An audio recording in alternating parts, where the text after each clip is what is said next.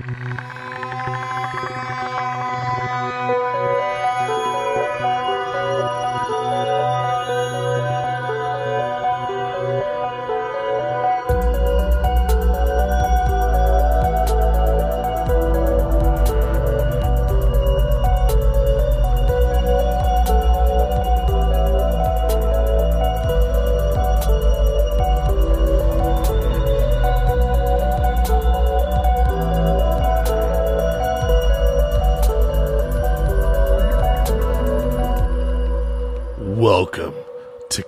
Campfire. Tales of the strange and unsettling. This show is created for adult audiences only. Our show notes include content warnings and other helpful information. We strongly recommend taking a moment to assess the situation before continuing. Let's begin.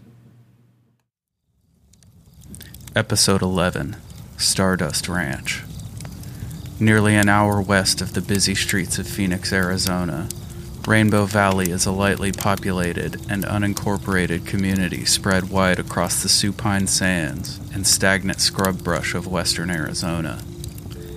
Hemmed in on all sides by the ranges of the Phoenix Mountains, this prosaic parcel boasts one of the least polluted views of the night sky available today. Maybe it is the lack of light pollution, or the stodgy and sometimes spiritless surroundings that have residents almost constantly looking up. According to one local couple, the situation here in this sleepy settlement is something far more insidious than most would acknowledge or even believe. In the late afternoon of September 12, 1996, John Edmonds decided he was finished moving furniture and emptying boxes for the day. He stopped by the kitchen for an ice cold beer and found a seat on the porch that overlooked most of the newly acquired and sprawling 10 acre Stardust Ranch. John had fallen in love with the property immediately upon visiting. The impressive acreage and two horse corrals would allow him to fulfill a lifelong dream. He had always wanted to create a place where neglected and injured horses could be rehabilitated. Now, with the acquisition of their new home, this dream could be realized. Leaning back in his rocking chair and putting his feet up on the railing, he had just begun to relax for the first time in hours when he noticed meaningful movement in the brush near the edge of his property. He watched, somewhat unnerved, as a man walked through the tree line and began moving intently toward the house. No guests were expected, and certainly no one that would be approaching the homestead on foot already nervous about the look of him. When John noticed that the man was carrying something long and metal, he sat his beer on the railing and rushed into the house to retrieve his pistol. Wanting to give his unwanted visitor plenty of warning, he stepped down off his porch, carrying the firearm openly, and began striding toward him. It occurred to John that this may have something to do with an issue that had occurred with some of the previous occupants' belongings. A few days earlier, when John and his wife Joyce had first used their keys, they unexpectedly found that their home was still filled with old furnishings and decor. This was not a few things here and there that the previous owners may have left behind due to inconvenience or ambivalence. This looked to them as if someone had left in a hurry. Blankets were draped over beds, flatware still in drawers, and even toothbrushes placed in cups on the bathroom sink. They immediately reached out to their real estate agent for an explanation. The agent apologized and promised that given an extra day, they would contact the former occupants and have the home emptied entirely for them. When John came back the following morning, he did find an empty house, but bizarrely, everything that filled the house the day before had been broken into pieces and dumped into the empty pool in the backyard. When John called the agent back, Enraged by the additional work that had been created for him, the agent had no idea what he was talking about. They claimed that they had reached out to the previous owner but had not heard anything from them. On the third day, his patience ran out. He arranged to have a company come and remove the mess from his property. He hadn't given it another thought until the man showed up in the front yard. The two men approached, stopping just short of five feet from each other. John immediately noticed a strong, sour smell coming from the man, who was dressed in torn up army fatigues. He immediately assumed that he was dealing with some kind of drunk or vagrant. His messy hair and nearly vacant stare made John nervous, but it was the rusted old machete at his side that kept his hand on the revolver. When the tension came to a near boiling point, the stranger finally spoke in a startling, raspy whisper.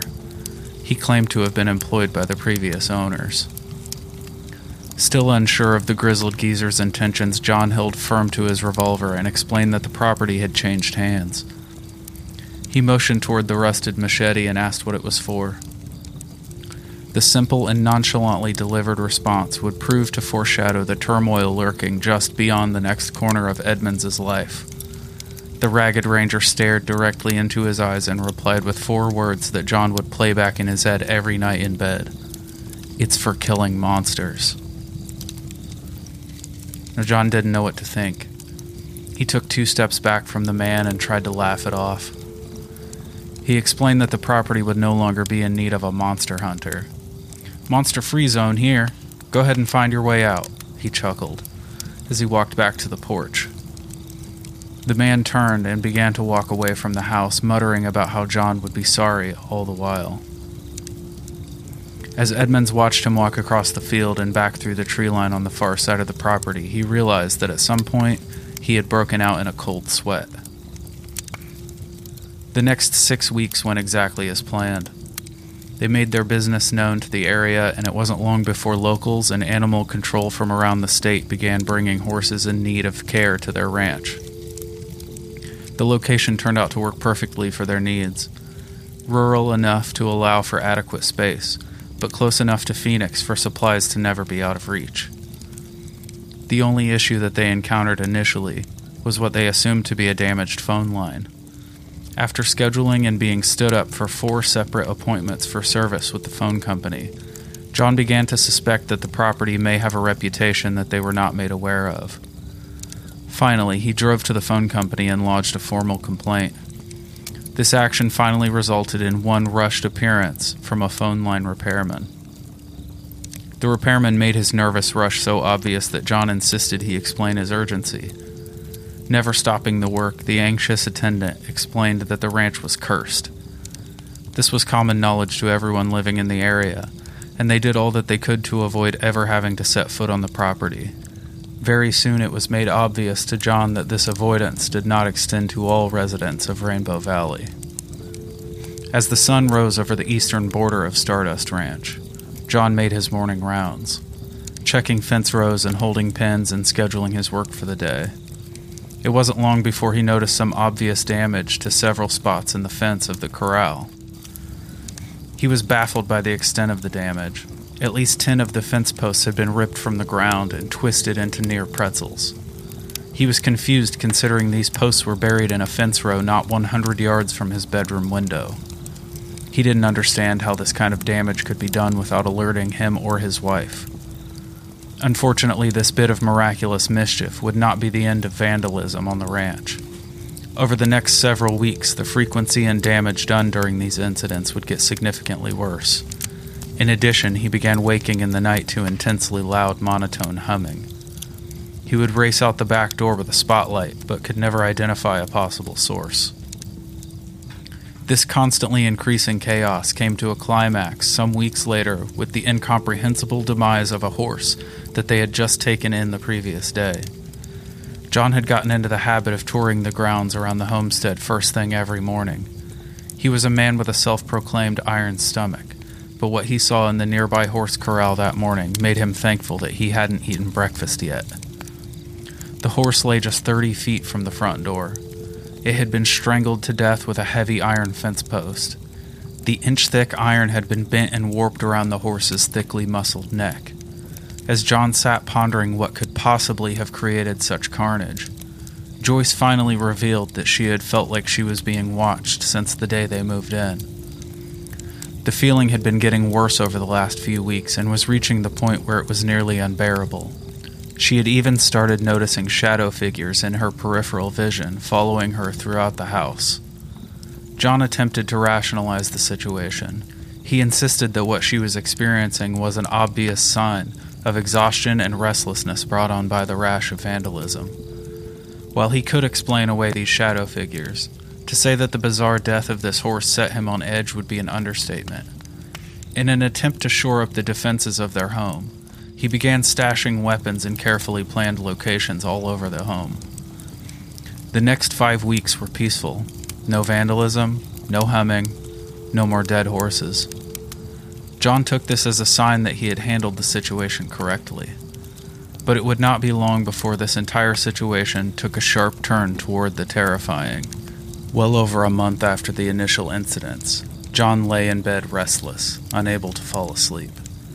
He stared across the dark room when suddenly the shadows on the far wall began to bend and wobble.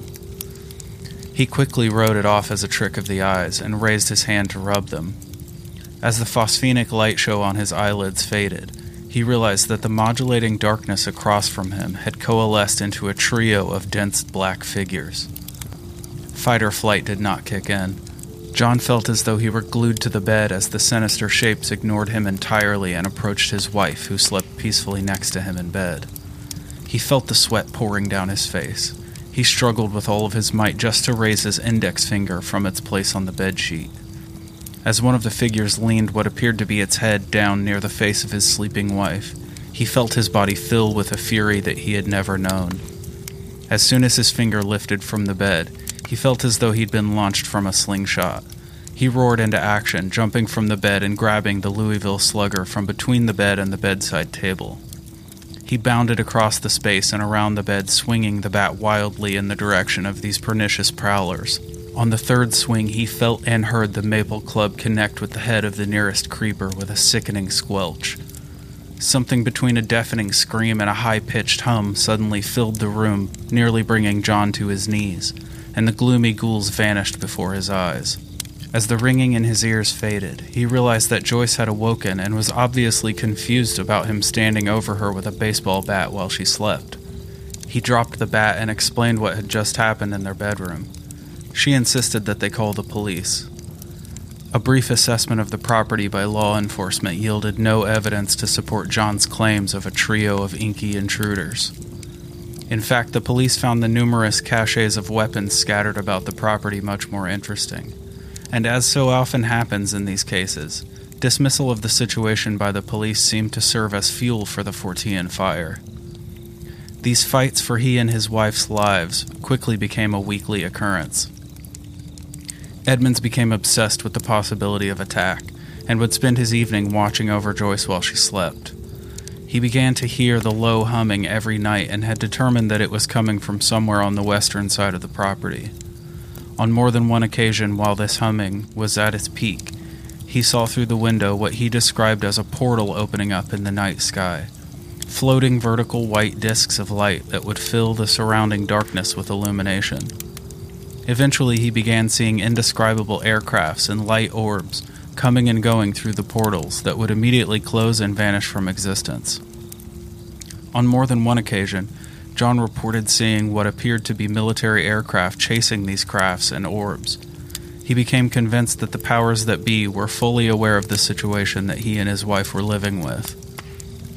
Throughout this time, break ins by these baneful burglars continued on a near nightly basis.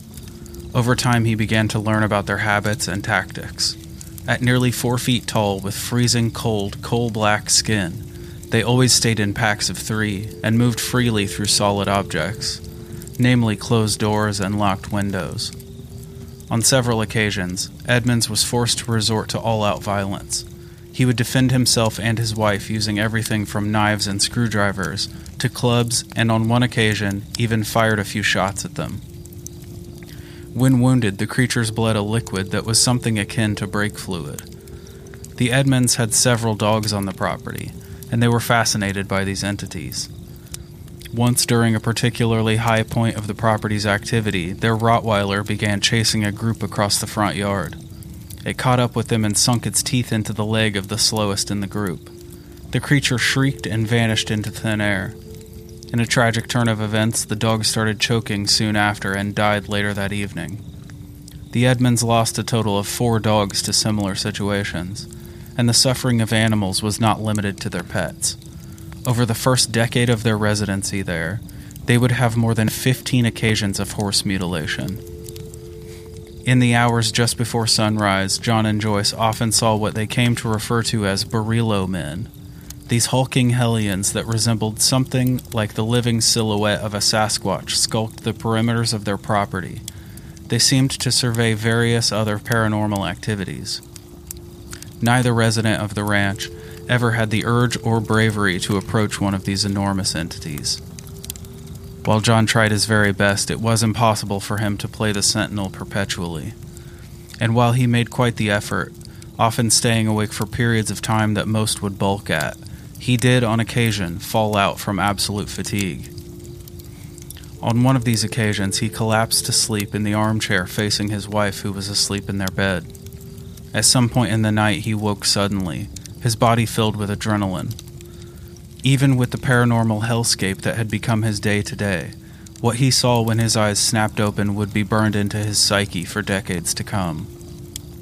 Though his wife remained asleep, she was floating some three feet above the bed, arms dangling at her sides.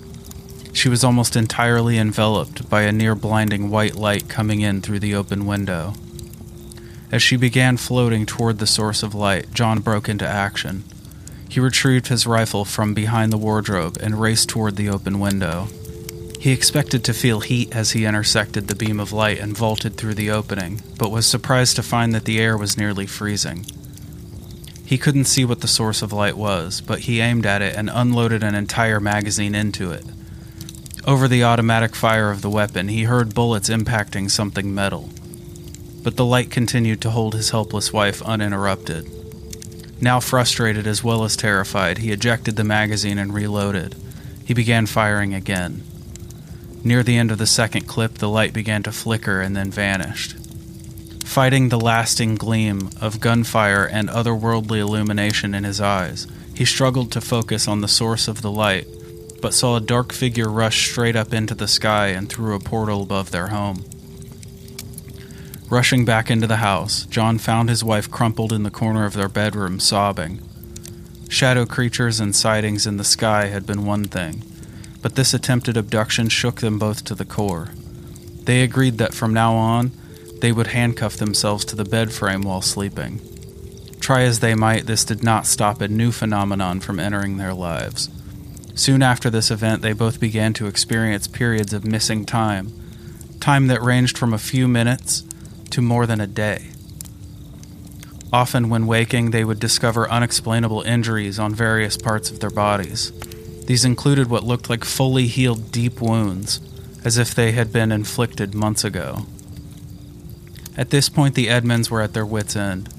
John reached out to the media in a plea for assistance from anyone who may be willing and able to help them remove or manage this chaos that had overtaken their lives. Over the next few months, he began to do interviews on both radio and television. He invited research teams and ufologists to visit the ranch. Nothing helped. The level of daily activity would ebb and flow, but it never stopped. John and Joyce spent 20 years enduring this until they finally threw in the towel. It was the fall of 2016 when they officially sold the ranch and moved away. And locals still say that unexplained lights and odd figures can be seen on a frequent basis if you're paying attention to the view of Stardust Ranch. Welcome, campers, to Campfire Tales of the Strange and Unsettling. We're your hosts. I'm Ryan. And I'm Jordan. And now, the debrief. So, first of all, they stayed there for 20 years. 20 years. Like, why the fuck would they do that? Dude, I don't. I mean, it was their dream home, I guess. It was their dream know. home, but the fact that he's having to fight off, obviously, aliens every Yeah, on a like- weekly basis. Right. Yeah. Most nights. And I mean, even waking up in the middle of his wife basically being abducted, being pulled in a fucking like beam, like that Yeah. to me is is nuts. Like why would they why would they continue to endure that? It, that to me is just baffling. Yeah, he John Edmonds claims that over the 20 years they were there that he killed 18 of the shadow creatures. 18. 18. So what what did he do with the bodies? Did they just they disappear? vanish. Okay. Yeah. Because I know you mentioned a lot of them, especially any that he like came in contact with or uh, you know hit with his bat or shot or whatever else. Like were able to escape into their portal or whatever. Um, but yeah, that's that's crazy. Uh, Yeah. Unfortunately, 18. That's almost one a year. I mean, yeah. So unfortunately, they disappeared though because that'd be a lot of uh, that could be some evidence that he could have been like, "Look, this is what's happening." Yeah. Now, as far as evidence goes, in 2013, he actually did turn in. He sent a tissue sample and a sample of the fluid. Like he said that when they bled, it was something like fluid. yeah, Yeah. So he sent some of that fluid and what he called a tissue sample into a biologist, William Levengood. okay, So they found that the tissue sample was unlike anything that had ever been examined before. of course, right? Okay. Standard answer, right? But the fluid was weird. It was 90% chlorophyll. So it's like, and apparently that's like Huh? A substance that's known to ufologists because it's I mean I know what chlorophyll is, but this Right. specific blend, this like 90% chlorophyll fluid is found apparently at like the vast majority of cattle mutilations. Okay, They find the same fluid. that makes that makes a lot of sense. Yeah, since they had so many cattle mutilations. But the Yeah, super weird thing about the biologist, so he was like, the biologist became convinced, right?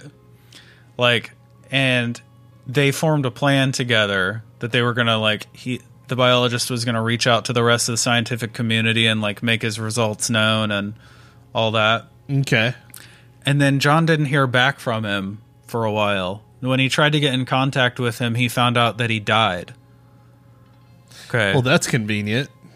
yeah, so the biologist dies. And then three days after the biologist died, his entire lab burnt to the ground. of course it did.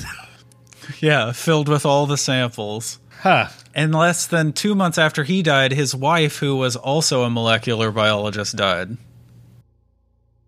Well, that's not shady or anything. Right? Obviously, somebody's out there trying to prevent anybody from finding anything out. And that was the craziest part of the story for me. That, like, yeah, that's and that was the only person that literally would believe his story or like actually I buy mean- into what was going on. who would give it any like any validity Right. you know like to back him up scientifically yeah Did he ever try reaching out to like any other like any other biologists or anything like that to like especially after that guy happened to mysteriously die?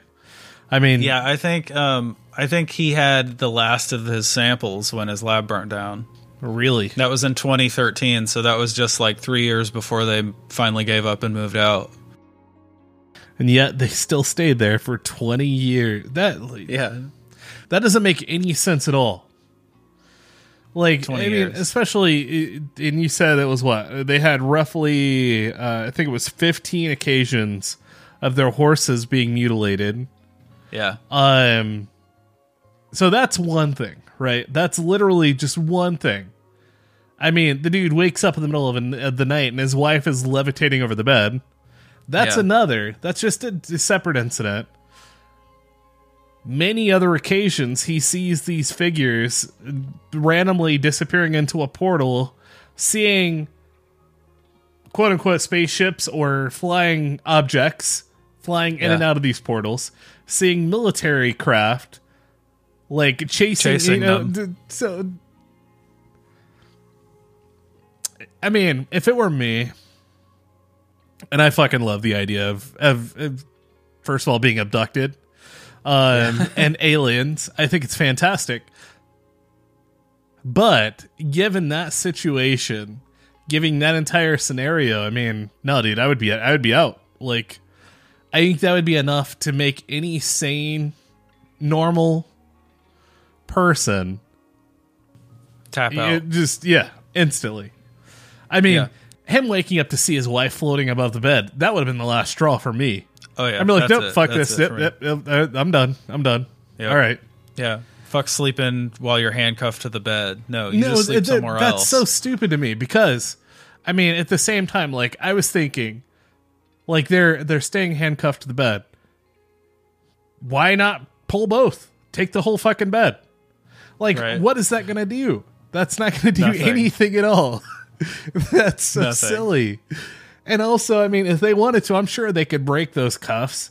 They could pick the lock. They could oh, probably Oh, yeah. do some hoodoo voodoo magic that aliens do, and just instantly Phase they're gone. straight through them. Yeah. Right. So, like, I don't understand any type of rationalization in that thought process at all. Like It's to just me, that's just like so applying. dumb. It's like them applying normal, like terrestrial physics Right, but to what the aliens they were obviously doing, right? not dealing with that though. Yeah, exactly. so, it's- yeah, that that just that made me laugh a little bit. Just Yeah, it's pretty silly. So like the also the previous owner came out after he did okay. and her name was Gina Irons. She said that like she also encountered ghostly figures walking through the house, like shadow figures, and that she always knew when they were coming because the temperature in the room would like plummet right before. So are we saw them. dealing with ghosts? Are we dealing with aliens? Or was she dealing with maybe something more ghostly? Like, because I mean, his uh, John's story. First of all, it's definitely alien. I- right, I mean, it's that's very- very obvious. It's very evident. See, that's what I think. I I think I think aliens, but that that brings up a good question because you know, resident paranormal frat boy Zak Bagans came in there. Of course he did. Yeah, in 2015. in 2015 he came in. Okay, so they captured while they were there. They were there for a week Okay. on Stardust Ranch. They like camped out. It's actually a pretty solid episode.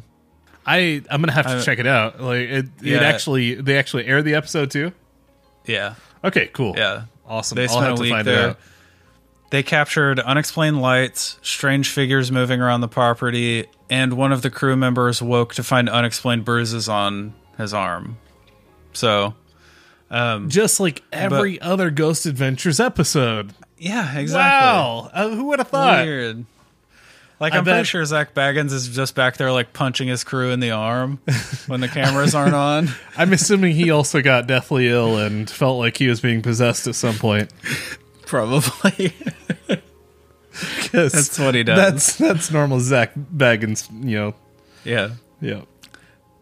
So, like, their conclusion was that it wasn't extraterrestrial because that wouldn't fit the theme of their show. Okay. Um, So, their conclusion was that it was demonic forces pretending to be aliens. Oh man, are you kidding me? no. So, and I their was- reason. I Their was reasoning- jokingly going to say What? they probably thought it was some demon or something, but Yeah, exactly. no way. Oh my god. Okay, so their reasoning for this was when they would read prayers and Bible verses, the activity would stop. That's what they based it on entirely. That's some pretty damn solid evidence though. I know, right? Like, I mean, That's like that's legit science. it, maybe and this is this is my theory you know now that now now that we're you know coming out with it i'm gonna assume this alien race uh i, I want to say we're dealing with aliens Sure. it's obviously nothing else i mean you know obviously I like aliens for this. I, Yeah. I think it fits perfectly. So maybe they were just like, man, these fucking guys. Like they think this is gonna scare us away. Like let's just, just fuck with them. Let's fuck with them. You know they're spouting off this random bullshit. Like you know, like we know it's not real. We know, you know, but maybe th- maybe that's maybe that's all it was. Maybe they were fucking with them, or maybe it was just like it was something they just didn't really care about them sure. like as a group maybe they they weren't there for them they were there for you know the people that lived in the house john and his wife or Yeah. john's wife specifically like they Right, didn't really apparently. seem to give a shit about him like it was no, they it were was very the wife interested that was in Joyce. right Yeah. and it's always the wife and the children Like that's in in any type of abduction and things like that. Generally, always the wife and the children. Yeah. I mean, fucking any paranormal case, you know, whether it be Yeah, that too. aliens, demonic possession, things like that. Generally, the women and the children. Like I don't know what it is about them. Yeah. Maybe they're just more susceptible to it, or maybe they're just more. Uh, uh, I don't know, easier to manipulate or or something. But yeah, Yeah. that's. I mean, that's I crazy can- though. I can picture the alien like you think we came a thousand light years across the universe to be scared off by a grown man that uses hair gel? it goes a little spikies. it also kind of talks like this because he's Zak Bagans. exactly. Okay, so No, no diss to anybody that likes Ghost Adventures or anything that Zak Bagans does. Because Sure, I, I appreciate the show. I do. yeah. I just he is overly, overly absurd and obnoxious. That's all I'm getting at. He's just super aggro and it annoys Uh, me. very much. Yeah, he's just very just he plays it off too much, I think is the problem. I think he's probably a way nicer guy in person. Off Oh, I'm camera, sure. Yeah, you know? yeah, I'm sure he Yeah. is. For sure. Yeah. So, super interesting though. In 2016, after John moved out, after John and Joyce left, or no, it was as they were leaving, because in the interview you can see like boxes that Okay. they're like they're packed up, right? He does. He did an interview with the Camelot Project. I'm not. I don't know a ton about them, but they're like I They don't, do I some- don't know if I'm quite familiar with that. Yeah, I'm I'm not sure a lot, but they do like you know things in this realm. Um, but they did an interview, and during the interview, you can see in the video, in the background, a small gray figure like peeks out from behind the corner in the house, and like you just get like a glimpse of it. And they didn't even notice it during the interview until they were like editing the interview was when they caught it. So that one was a small gray, but they described these as uh what uh, being like five, Shadow. five foot or four feet tall, cold black skin, basically just being just dark figures. Yeah, I mean, unless just it was just too dark to really see like any type of skin complexion or anything like that. sure. Um, you know, so I'll buy that. I'll buy it for sure. Yeah, it's the footage is pretty cool. We'll for sure be posting it. Awesome. But like it's yeah. It's quick, but it's it's pretty convincing. It looks humanoid. Like you just get kind of the edge of it, but just like the way it moves, it's pretty I'm pretty convinced it isn't just like it isn't just like a coat moving or something. You know what I mean? Yeah. Like yeah, it looks alive. Awesome. Well, that uh, it, so just to make sure, it's not like you're super very like uh think of of the movie Signs, like you know the alien passing by the window on the birthday party. It's not like anything No. like that. Just very overly like, um, I, I don't even know the word for it, but like machiney uh, to No. me it was like yeah. Okay. You don't even get a lot of movement, really. It just like edges out from around the corner and then goes back. Okay. Like, it's- kind of more quick. fluid, yeah. Yeah. So, when they had moved in, uh, the previous owners, all the basically all their stuff was still there. Um, even down to, I mean, their beds being turned over. Like literally, I mean, it sounds like it was probably a fully furnished house at that point. Yeah. And then they reached out to the realtor. The realtor, in turn, reaching out to the previous owners, letting them know they need to get their shit. And then the next day, they find all their shit broken and thrown into the pool. Yes. Like the pool was empty in the backyard. Okay. And it was just filled up with all the furniture and shit was just busted up and thrown into the pool. huh. And there was a, never an explanation for that. They never, they never found anything out. Like never. I mean, the previous owners had never, never went there either. Like Nope. that's that just seems so strange like why i mean even if you know even if it's this alien race uh or Species. ultra terrestrial whatever you want to call it because I, know we'll get there um so this this being of some sort they just they're just like, oh, we'll take care of it for you. We'll just throw them in the, the pool and say fuck it. No, like why? I mean that that to me I I thought was it stood out a lot. Um, and maybe that was something that something really did not even take it away take away from this.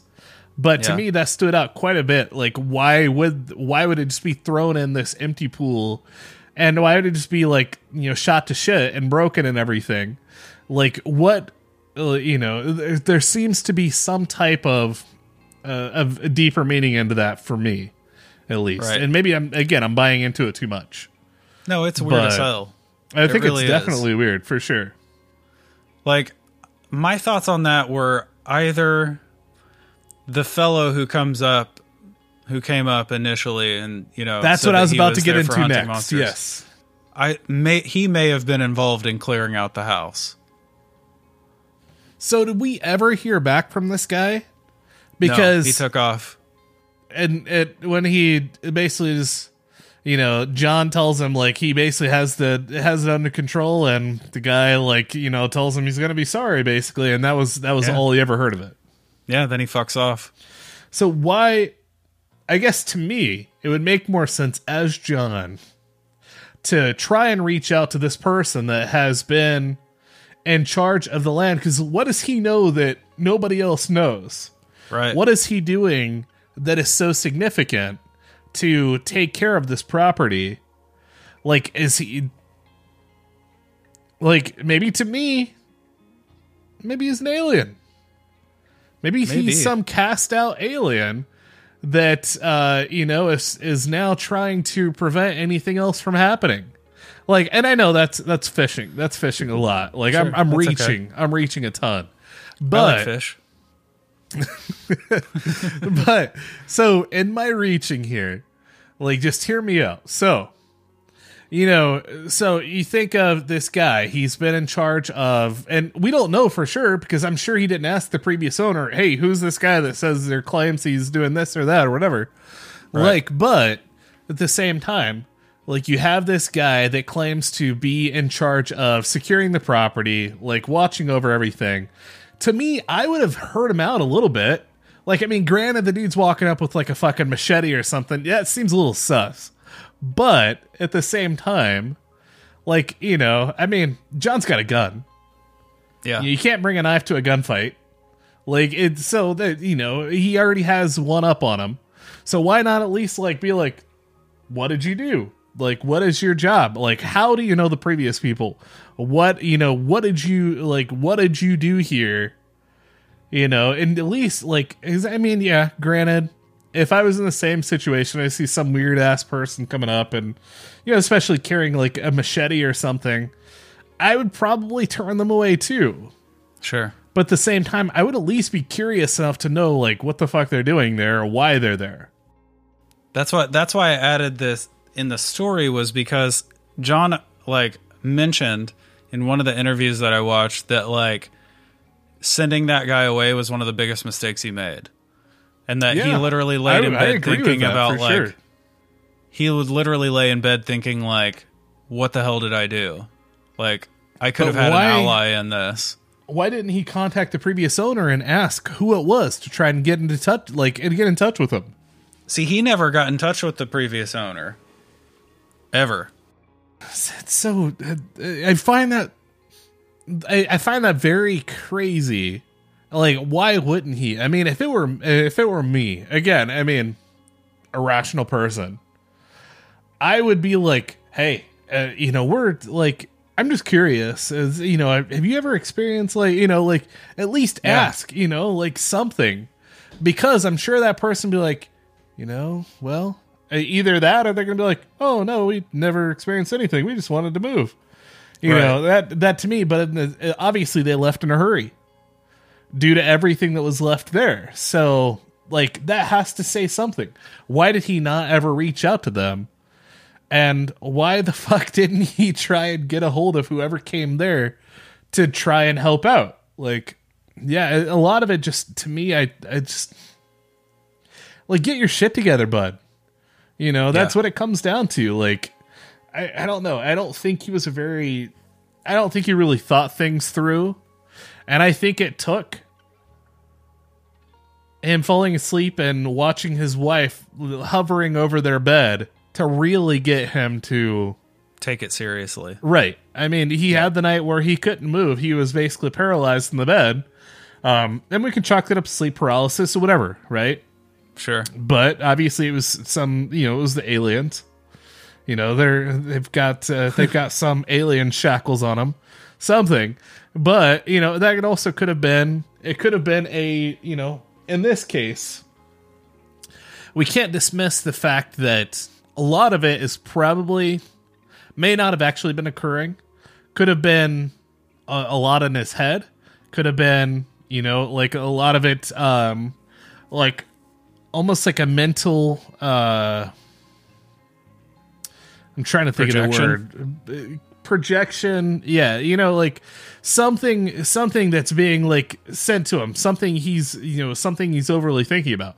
It could have been something that he was also uh kind of a little bit of foreshadowing.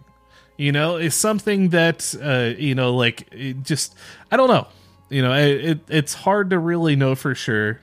But you know obviously like uh, you know that's that's kind of the the angle i think i would i would like to look at but yeah it just to me this guy is a dumbass Yeah. A little bit. I mean, you're That's what I have taking to say the thing is you're taking a guy who may be level-headed and rational, but you're putting him in an extremely irrational situation. Like it's really hard to know how you would react and handle a situation until you're in I- it. Right. I suppose you're right. Yeah, I mean, you know, I've not, I've not been there, and it it would be en- entirely different than I, Right. you know, I assume what I would think you know, as of right now.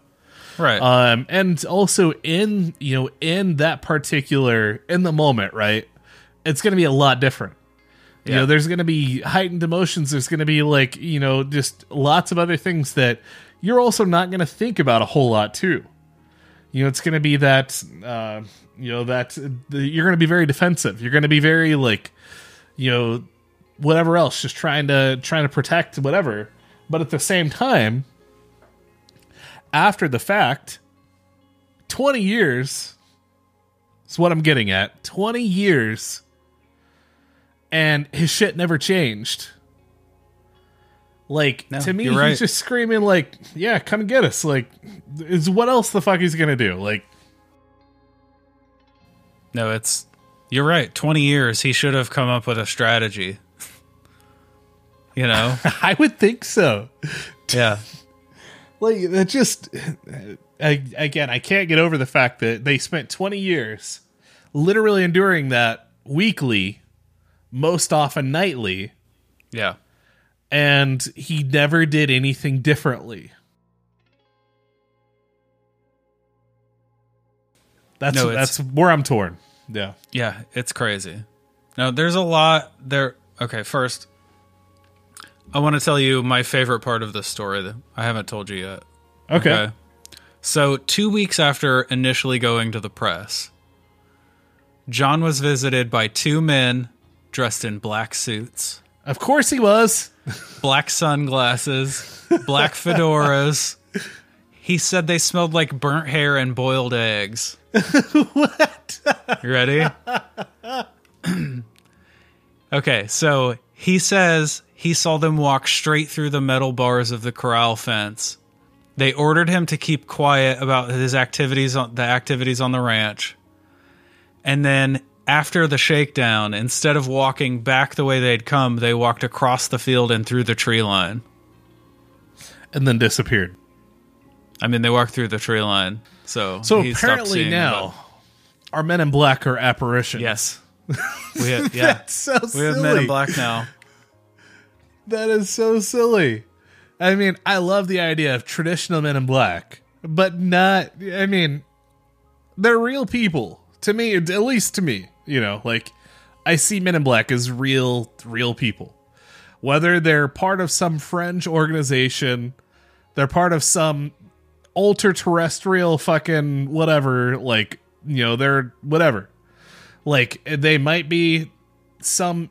uh interplanetary uh you know Police group or force. something exactly. Yeah. Yeah, that that was trying not to go there, but yes. Yeah.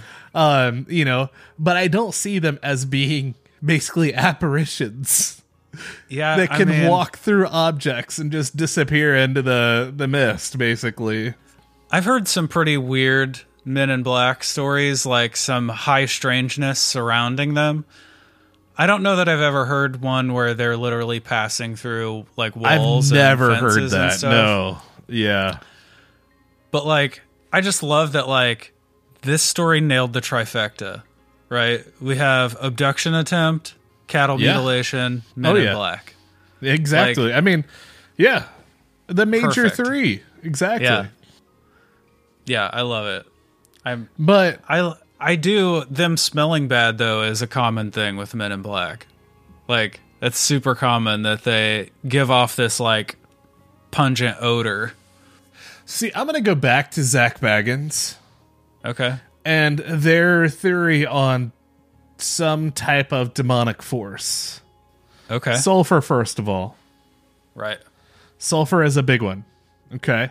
You have this. Uh, I'm assuming it wasn't just like some nice poached egg or like something like that. It was going to be more like a, uh, you know, like of a more rotten egg. Exactly. You know, it might be it might be like an you know an omelet with some nice uh you know mix of vegetables. I don't know, but I'm going to assume that's not the case. Probably not. hey, This was So- not an eggs Benedict. No, not an eggs Benedict. But we have, let's say, it's rotten egg. First of all, boom, Yep. demon. All right. Boom demon. We have walking through physical objects, apparition, ghost, demon. Yep. And then we have disappearing into the the tree line. That can be chalked up into a lot of things. Anything. So let's just cut that out. Yeah. All right. But so again, getting back to my traditional sense of Men in Black. Right? You know, and and I get like I get like the, you know, associating different smells and things like that with um, you know, with them. It, that's where we get back into this ultra terrestrial thing. I'm on board in this case. Okay. You know, that's that's kind of my thought process. But at the same time, I also I, I love the whole fringe aspect. And I mean your day to day person's not gonna smell like sulfur or rotting eggs or eggs Benedict for that matter, unless they just Yeah. had a good, you know, continental breakfast Exactly. but like you know to i just uh that i don't know if i buy the whole men in black aspect of this story Yeah. See, a lot I- of people, a lot of skeptics to this guy, they say that like he at the very least played it up. Like he I- added I things agree, to his for sure. story. Yeah. I mean, and I honestly, I do. As cool as this story is, I ha- I'm pretty skeptical of it, to be honest. And there are a few reasons why. okay, so let's hear 'em. the fact that the that the shadow people that he allegedly killed like 18 of them and they just like vanished power into thin air. Yeah they just like phase out like power rangers bad guys when he kills them. Right? that's a perfect example yes. Yeah. So that like no bodies 20 years 18 supposed kills. It's weird. Right? Yeah, you see- expect some kind of physical evidence. I mean, think of eh, eh, I mean, as an example, Area 51, and this is very well known. It's eh, nothing to do with this, but we have documented, literally documented, unidentified bodies, physical bodies, but yet this guy kills 18 or so, give or take, Yeah. and all he has is a little bit of brake fluid yeah like I, yeah I, I find that extremely far-fetched Yeah, it is. It definitely is. So, also, there's the sale of the ranch. Okay, all right and this this for me is the most It's the biggest thing against him being honest. This whole thing being real. Or at least that it's not wildly exaggerated. Right. Okay. So the market value of the ranch was a million dollars. Okay. All right. One million. When he sold in 2016, he sold it for five million dollars. Five times the market value. Hmm. All right. I I'm right there with you. Yep. Yeah. And he had spent the last five years in the press, like pumping the story up, talking it up. And he is like, is this now? My question here is Is this him just making the best out of a terrible situation, or is it like a really creative marketing plan for his? That's for like a selling his five ranch? hundred percent return. Exactly. Like that. Yeah, it's bullshit. I I yeah. You've already turned me. Like It's- you've swayed me now. So I I find uh, that that alone makes it extremely difficult to to buy into because Yeah. maybe he was looking to turn a flop like you know like is again that's such a significant return on some like Yeah. an investment like that they made did they actually pay a million for it or was No. that just the They- That was that's what it was assessed for. In the nineties, they bought it in ninety six for five hundred thousand. So that's at a thousand percent. that is a Return. yes a thousand percent return Yeah. Like that is nuts no fucking wonder i know what i need to do now Exactly. No, there is a caveat to that for me. All right. Which is the fact that someone was willing to pay 5 million for it suggests to me that maybe the buyer had confirmation of what was going on there. i Like, I doubt it can't was imagine- confirmation I mean, maybe they had an experience there themselves. but maybe it was just the idea because you look at all these quote unquote haunted properties, right? And Yep. they're they're now very they're more than ever, literally more than ever. And all these old shitty ass homes going for extremely over market value just due to the fact that they're quote unquote haunted. Um, you know, there's been strange occurrences because Right. people buy that like they eat that up. Yeah, And it- that is one of the best ways to market something at this point just because of how how mainstream and in the media it's become. And this is something we were talking about before. Like this the whole entire subject has become very, you know, I mean very open. It's not as taboo as it used to be. yeah. And so I think that plays a big ass role in this. I mean, especially to return a thousand percent on literally, I mean, just this 500,000 investment that this guy made. Um, you know, it, like that is huge. It's huge. Yeah. I mean, he very well could have experienced all this. You know, I'm not trying to dismiss that because personally, I want it to be true. Me too. Because again, I fucking love aliens. I love abductions. You know, it's that is my fucking like bread and butter of everything that I love. But in this case, I think it's been taken extremely out of not out of context, but out of like just reality Yeah, blown and out of been proportion. turned into extremely and been turned into something that is just literally a marketing ploy. Yeah. So yeah, I mean to me what this screams is exaggeration. I feel like I mean this wasn't a guy who was super into paranormal stuff. It Of wasn't course, a yeah. guy who was, you know, I think that they may have had some experiences. They got spooked when they decided to to move on to sell. They were like, how can we get as much out of this property as possible? and overly embellish Right. every single Yeah. aspect of it. Exactly. Yeah. That I mean that that makes the most sense to me. I'm not saying nothing ever happened. Right. And, and yeah, and that's that's what I'm saying too. Like, you know, I mean, obviously something stemmed from something here. Like, you know, whether it be just the whole them finding all the shit in the back uh, in the pool, Yeah. you know, destroyed. Like maybe that was like one of those like uh you know, a little bit of sugar in the frosting. And then you know, and then he wakes one night to see some shadowy shadowy figures. And that's the icing on the cake. And the sugar and the frosting has, you know, already been in there. Yeah. So like, you know, it, like that could be just a little bit of kind of both. Do I buy in the whole his wife, you know, being sucked up in this beam of light and all the little portals and stuff like that? Probably not.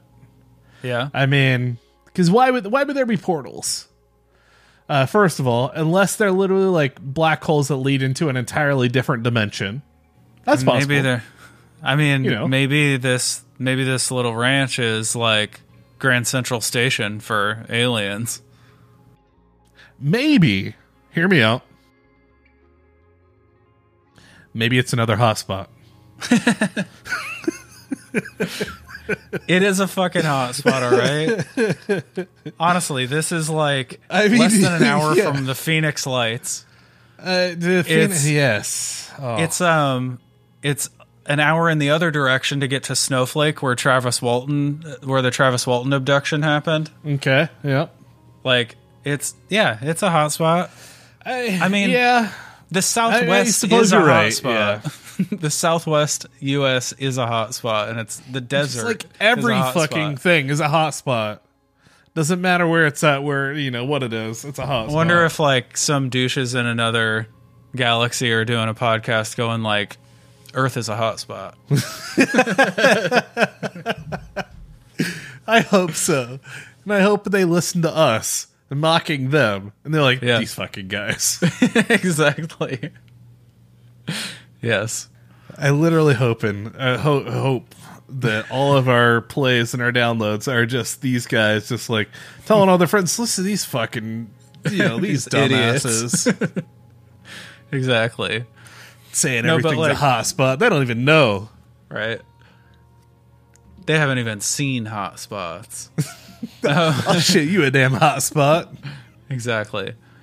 So, no, but like, honestly, if you listen to him talk, if you listen to John Edmonds talk, like, recount his experiences, it's really hard not to believe him. Like, does he? Does he at least like maintain and keep Yes. the same It's same exactly story? the same. Never changes. Like there's Yep. never been any like slight, you know, falsification, anything to it. Nope. It's he's And been he- very consistent and he comes across as like super grounded and logical. Like he tells these like fantastic stories, right? Of like Okay. these wild things happening, but like he tells it from a very like logical like the way he tells the story, it's very like I did this, then I did this, and like every Right. step of the story He's not just sense. trying to play it, basically. Yeah. Okay. And like also you can tell when he talks about it you can tell that the experience has fucked with him psychologically a little bit. Like mean- that he's like emotionally impacted by the stories he's te- he's very believable. I don't maybe he's like a really really good salesman. But You he sure this dude isn't just like high on like peyote or something like that out here in the desert? Like, I mean, man, it- it's a possibility. it's an extreme possibility. I mean, Yeah. he's literally just imagine. I mean, uh, you know, again, I'm not trying to dismiss, but you know, I Drugs are always an option. I, yeah, I mean that. I think honestly that can literally explain a lot. But so, uh, you had said that Zak Bagans was it an actual episode of like Ghost Adventures or? I believe it was Ghost Adventures. I watched it I online. actually, I want to check it Um, out for sure. I watched it online, so I'm not sure if it was Ghost Adventures or if it was like on their YouTube channel. Maybe it was like an extra something. I'm not Yeah. sure. I I'll find out. I mean, he has this to you. like whole like whatever organization now, so yeah. sure his buy everything special, so no one can go to it organization. Yep. yeah, Uh, and you know, it's I, I want to check it out because I actually want to. Because do they actually interview John as well yes, in the show? Yep. That's They talked to that's what I want to hear because I think like I think that helps solidify like or you know maybe it'll swim me in a, different direction. I don't know. Yeah. no, John John did a lot of interviews. He did you can find radio interviews with him, you can find TV interviews. He did that one with what was it called? The one where you see the little dude pop out from, from behind the corner. Um, the Camelot project. yeah, interviewed him. yeah, that's what you said. Yeah, and that's a pretty long interview. I watched that one too. That one was like 35 minutes. He did.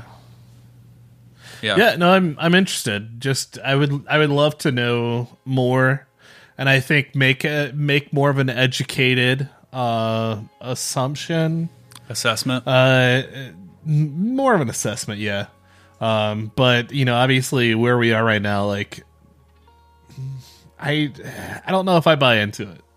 No. I, it's a bit it's a bit far fetched for me to believe, and I want to. I really, really want to, but See- it's I don't know if it's like I don't know if it's silly of me or if it's I don't know. I don't know if I'm just it's a lack of objectivity or what, but like when someone profits off their story, I find it so much more difficult to believe them. It makes it makes the information that much less significant Right. to It's me like personally. Yeah. well, it makes you question their motives, right? Oh yeah, Like- without a doubt. If if like a, a weird dude's wife dies and there's a million dollar life insurance policy, you're gonna assume things you wouldn't if it was just if there was no life even, insurance, even right? any normal person would question that, right. without a doubt. Yeah, and it's the same in this case. A thousand percent return Yeah. on literally a five hundred thousand investment. Like It's insane. that is insane. But maybe he just got lucky. Yeah. you know, let's look at that aspect of it. Maybe he got lucky and there was some interested buyer that just wants to, and just as me, Wants to investigate. you know, I love the idea of abductions. Sure. I hope to, I hope to be part of one one day. it's probably never happened because I'm literally one of the most least, I guess, least interesting people. Uh, I don't know what the fuck they'd want to, you know, ab- abduct me for, but still, I mean, John and Joyce Edmonds, you think they're like fascinating intellectuals? the wife obviously had something going on. Maybe. I don't know. I mean, maybe I, I don't think she was like a secret PhD or anything. I don't know. I, I wasn't thinking that uh, that that part. I was thinking maybe you know they're they're uh, wanting to use her for breeding. Who knows? Wow. Maybe they want to make some alien human hybrids, which they're out there. They're definitely out there. Are they? yeah, it's probably her, her offspring. It's probably the goat man that we covered last week. He's probably one of them. But still, no, but it's I mean the the profiteering. I I like to think that like that he got 5 million for this because that that's just like the universe righting a wrong. You know what I mean? That like these poor people were tortured for 2 decades and like here's the universe giving you some form of payment for that. some type of You know what I mean? compensation, right? Yeah, like exactly. You know, yeah. I, I, I mean, yeah. I love that idea. That's what I And I like think- to think. Exactly. I think that would be great, Yeah. but I highly doubt that that is the case. Yeah. Me too. Unfortunately. Honestly, I think some shit happened and they used it, they capitalized on it when it was time to sell the ranch. I think so. That's what I think. I, I'm right there with you. Uh, as much as I hate to be, I'm I'm right there with you. It's like I said. I'm I'm gonna after this. I'm gonna go and watch some interviews with John and see if I can. You know, I'm a pretty good judge of character. I'd like to think. Yeah. You know, I can often tell if somebody's bullshitting or not. You know, Sure. obviously, like, you know, I who knows in this case. I can't say. Yeah. I will never be able to say, but I can at least make an educated decision at that point. Well, if it changes your changes your opinion at all, we'll update on social media. We'll have to redo this entire episode. so, now that I've heard the story, now that I've made Yeah. this decision, let's talk about it again. Or we'll just update on the next episode. Yeah, yeah, we can definitely do that. and just take a minute to talk about it if it I mean if it changes anything. Yeah, I'm definitely gonna check out the uh the Zak Bagans investigation because he's gonna be coming up as well on another episode. Yeah. Um, you know, so might as well throw him out there. Um, but yeah, it's like I I absolutely love the story, and I I think it's it just super fun. I love I, I loved the whole angle, not not angle, but the part Yeah. of the wife like floating and being like literally in the beam of. I mean, that's so. It's so Classic. cliche in classic alien abduction Yes. that it just it yeah it made for a perfect perfect arc of the story yeah. I love but it. But yeah unfortunately i'm just not on board Yeah, I I really like it because it's like um you know, Stardust Ranch is almost like Skinwalker Ranch is like weird little sister. like that's gonna take a lot though to be i mean I mean, it's not weirder than Skinwalker Ranch, but like No, it's like not- a small version. It's like a small version of it, right? yeah So that's what initially when I saw it I was like another one. Let's see about this. yeah yeah no doubt It's not And quite another one, but it's a cool story. And it, you said it was in it was it was in arizona right Yeah. and with like phoenix lights and you know being very close proximity to like maybe they're just playing off of that whole that whole thing Maybe. i mean phoenix lights was in 90 90 something. Was it ni- 90s? Oh man, why can't I think right now? Uh, yeah, it was in the 90s though. So very, it was still very fresh Yeah. by this point because this is the 96, I believe. Yeah. 96 to That's when they moved in. 2016. Yeah. Yeah. So, you know, at that point, you know, why not play off of that card a little bit? Or maybe it's genuinely correlated. Maybe it is. If this is where, you know, if all these portals Now we're getting back up- into this argument. I know, but like that's the eternal argument, right? Because we really don't is, we don't yeah. know. If all these portals are popping up on their property, maybe that's where all the ships that we're seeing in the Phoenix Lights I are mean, coming but we've from. also talked about a lot of these like rainbow vortexes and all these random vortexes throughout the uh, throughout the U.S. yeah. and also rainbow vortexes like in the U.K. and you know so on and so forth. Um, but all these specific vortexes, quote unquote portals, yeah. maybe that's part of it. You know, because it, it, just as we've discussed in the, the Black Forest and and also um you know other episodes what was it uh kushtaka Yep. uh, one of them Yeah, or the alaskan the vortex Yep. um you know so like maybe these portals that this guy is seeing are actual these uh, actually these vortexes and these vortexes i personally and again i know we're getting back into it but these vortexes i want to think are a means to travel between worlds. Whether Okay. that's the world of the living and the you know the dead whether that's the world of uh, another um uh and what would it be? Uh, you know not just extraterrestrial ultra terrestrial but would it be interterrestrial um at that point I'm not So- sure what you mean. Like going so i'm thinking i'm thinking of you know we have multiple uh multiple dimensions right sure. and then anybody from another dimension could be quote unquote an alien Yeah. so it'd be interdimensional Sure. Which And is basically so- an ultra terrestrial, right? space and ultra terrestrial yeah. yeah I, you're right you're right so uh you know like and i i think a vortex as being just that a means to travel between worlds whether it be any of those Right. A gateway, a bridge, a liminal space. Like literally yeah, Yeah. exactly yeah. so maybe that's maybe that's what he was seeing Maybe. I but mean just the idea i mean just the idea of like the ships and then the military craft and stuff flying between these portals and stuff just you know it made it a little a little bit far-fetched to me but that would at least give some type of explanation Yeah, it's weird to me that like this man and woman are just like chilling on their back porch watching like a a damn extraterrestrial like Blue Angels performance in their back 40. You know what I mean? Like Yeah, it seems like no a doubt. lot. That's that's I what agree. like makes it seem so exact. I mean it literally seems exaggerated.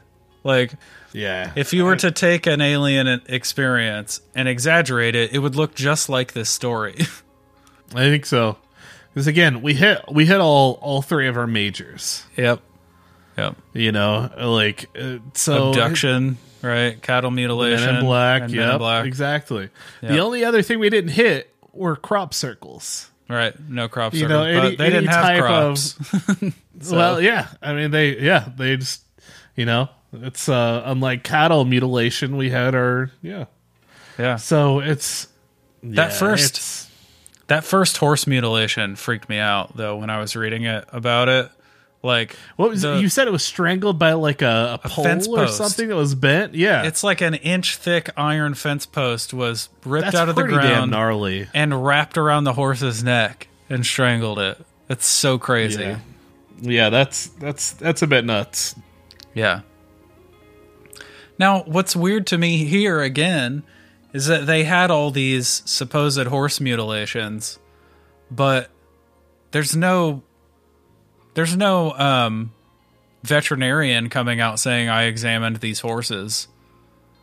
True. Like did a post-mortem on these horses and I know that they that that's common practice for cattle mutilation is to actually have Yeah. a veterinarian come out and document do an autopsy on the animal.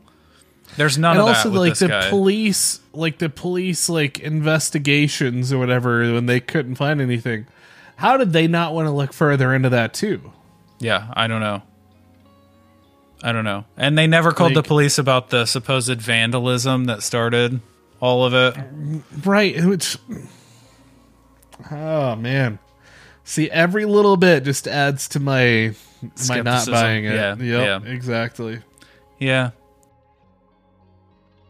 it's a bummer it's a bummer for sure but it is because it's Like such I a said, fun oh, story. it, it really is I mean, the oh. fictional ones usually are.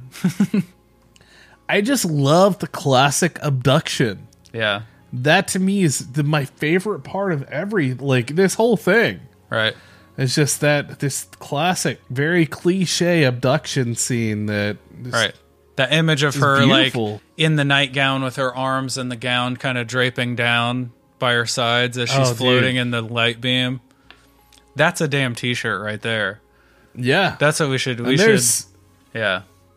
There's a, a couple surprisingly well done current movies that have been done like that with very very classic abductions which i mean i, I won't get into 'cause i'm not i'm not trying to like you know rep any specific movies or anything but You've just seen it done well recently. when it's done and it's done well it's fucking perfect yeah. and in this story that was done beautifully Yeah. Well, thank you. and that's that's why that's why I want to buy into it, but I can't. yeah, I'm it glad hurts I me. I'm glad I wrote such a compelling abduction scene. You you painted a you painted a good you know a picture pretty well. Excellent. Awesome. Well, I uh, yeah, I think we're both in agreement. Yes. Sweet. Yeah. Unfortunately, I think it's highly exaggerated. Same. If anything happened at all, I think it was probably nothing compared to the story they gave. Oh, not at all. Not at all. He like